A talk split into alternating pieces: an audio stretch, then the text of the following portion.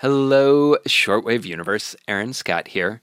We are nearing the end of our Shortwave Pride Week, but first, it's also Survey Week, which means we would love to know why you listen to Shortwave. What do you like about the show? What do you think we could do better? Because we all want to grow. So please take a minute and let us know what you think at npr.org slash podcast survey. All right, on to Pride Week. You know, many people look to science for clear answers. What's true? What's false? But really, so much of science is about delving into uncertainty and ambiguity and all the ways in which the world is complicated. That's what Ariana Remmel realized when they began a research career in organic chemistry. Ariana is mixed race and non binary, and their whole life they've had to navigate rigid categories. So today's episode is an ode to ambiguity and why it's important to embrace it in all its forms. I'll let Maddie Sofia take it away from here. You're listening to Shortwave from NPR. Ariana Remmel has always been frustrated by those bubble sheets that ask you about stuff like race and gender. You know, those little forms you have to fill out, like for the census or at the doctor. I'm one of those people who has bubble phobia. I see these bubble forms that want to kind of bin me into these certain categories of gender categories, racial categories, all of these other demographics. And as someone who doesn't fit nicely into those bins, I tend to be to to actually spiral as a result, trying to figure out like where am I supposed to fit? Ari is non-binary, which doesn't always show up as an option on those forms it just makes it hard to be like to choose the prefer not to say bubble mm. when it's like I would prefer to say actually. I would prefer to say but you did not give me a bubble for it. This pressure to fit into a perfect little category has always been there since Ari was a kid. I mean, I grew up with the influences of being in the American South and I grew up very Catholic. And it was a very gendered experience. You know, there was a certain way that I was supposed to dress in order to go to Mass. You know, there was a certain way that I was expected to present to be a, a godly Catholic child. And, um, you know, being a kid is about wandering through a world of uncertainty and making discoveries. But I felt like I was really in the dark when it came to my gender identity, but also my racial identity because I was brought up primarily around white relatives. Their mom is Mexican American and their dad is white. And between race and religion and gender, it was hard for Ari to figure out just where they fit in. I just didn't have language to describe what it was that I was experiencing, nor did I feel like I had role models around me who could help me navigate um, what I was feeling. So, as a kid, Ari found comfort in certainty and understanding what the world was made of, learning about atoms and molecules, the periodic table of elements, you know, classic kid stuff. Years later, they went on to become a chemist and science writer, and in a recent piece for Catapult magazine, Ari wrote about how chemistry helped them embrace their mixed identities. I feel like chemistry has allowed me to explore different parts of the world that I didn't know I could before. And and it turned out that that there are some metaphors and uh, models that exist in chemistry that I found to be very applicable to my human experience, which was uh, kind of a lovely discovery for me. I'm Maddie Sofia. This is Shortwave, the daily science podcast from NPR.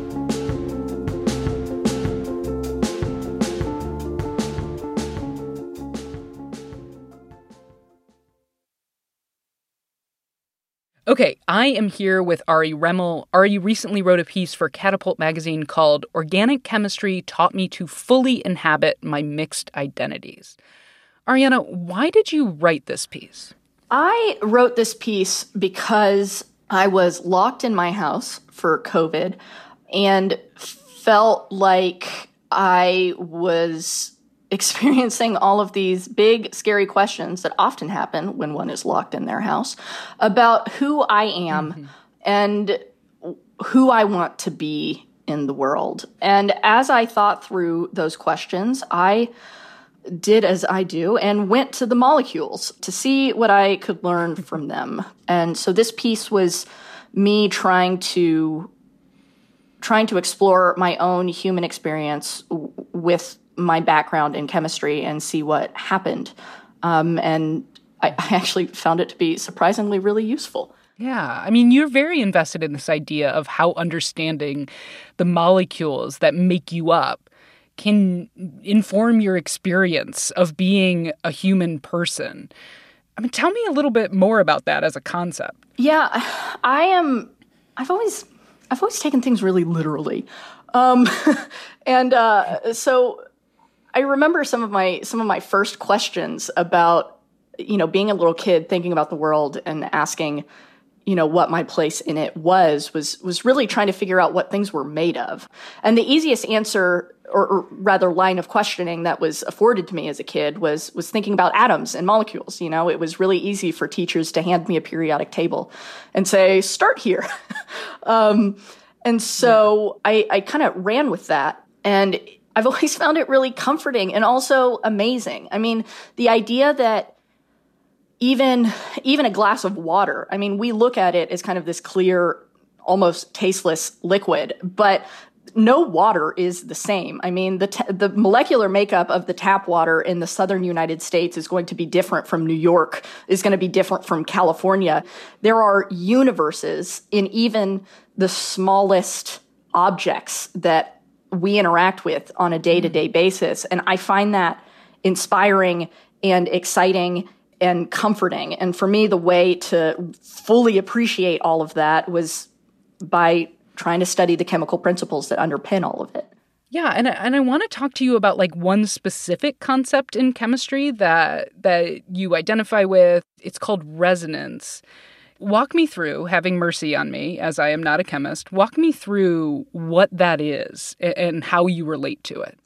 Yeah, so resonance is is a property that has to do with chemical bonds. Um, chemical bonds are, are the ways in which atoms share electrons. And depending on how many electrons two atoms are sharing, we might, as chemists, describe it as a single bond or a double bond or a triple bond. Sometimes we get like super kooky and get quadruple bonds. But um, depending on how many electrons are shared between those atoms, you get different properties in terms of how flexible the bond is or how long or short. But when we think about bonds, we're often talking about them inside molecules, which is, you know, a, an organization of lots of different bonds between lots of different atoms. Um, mm-hmm. and, and resonance is a property where a bond between two atoms might actually be influenced by electrons on a neighboring atom. Mm-hmm but but what what this results in is instead of having a bond that is strictly a single bond or strictly a double bond, resonance allows this this kind of in between where you get bonds that are not quite as short as a double bond, but not quite as long as a single bond, a little bit more flexible than a double bond, but not quite mm. as uh, freely wiggly. Um, you get these in between properties. You know, uh, ultimately, we're actually trying to find a way to get our heads around a single object that has sh- kind of shared properties of the two, but it's its own unique thing. Mm, mm, mm. So it wasn't one thing or another. It was it was all of those things. It was all of those things, and and as I thought about my experience as you know being non-binary, trying to exist in this world of you know boy girl, um, and then also being a, a mixed race person trying to figure out you know where i fit on this spectrum. Again with this idea of these, these the bubble sheets. Um, you know i i realized that just because i was filling out one bubble or another i, I wasn't betraying myself. And I wasn't necessarily lying. It's that I am a single human who has multiple truths associated with with who I am and how I exist in the world. Uh, it, it, it gave me the ability to kind of step away from the chaos and spiraling that came from questioning my own identity and just hold a space just for me to be who I am and to let that be not only enough, but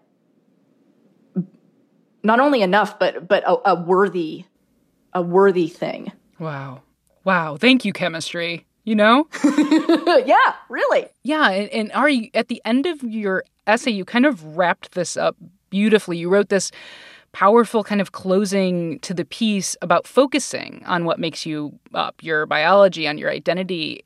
And I'm wondering if you'd read that last part for me because I just I just want to share it with our listeners because I think it is so beautiful. Yeah, yeah, I'm I'm happy to.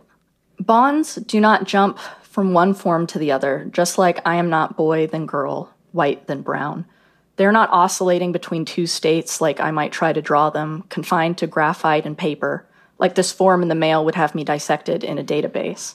When I really take a moment to see these bonds for what they are a union of atoms in three dimensions, I also witness my sense of self split between mixed identities, scooched to a sweet spot in the center that is a space all its own. And with that, I finally feel my consciousness settling back into my exhausted form. Everything is okay. I'm not half of anything. I'm not back and forth one thing to the other. I'm only me, a single whole with multiple truths. I am resonant. That is just so lovely, Ari. Thank you. What do you want people to take away from this about science and, and identity and learning to live comfortably within all of your identities? Like, you know, is there anything you want to leave our audience with? I mean, there's a lot. First of all, I just I, I I am always saddened to hear that chemistry is the class that people hate in high school. I mean, I think that it is unfortunately overlooked. And, you know, chemistry has, I think, lessons for all of us. And I think that for me, being able to write about chemistry, this thing that I love, that is what ultimately gave me the strength and the courage to ask the questions about myself that I, I think that I'd spent a long time being really afraid to ask.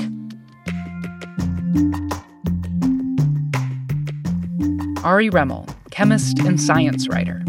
You can find a link to their essay in Catapult Magazine in today's episode notes. This episode was produced by Brit Hanson, fact checked by Indi Khera, and edited by Viet Le.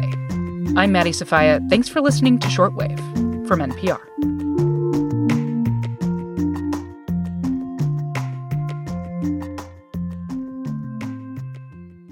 That was Ariana Remmel talking with Maddie Sofia.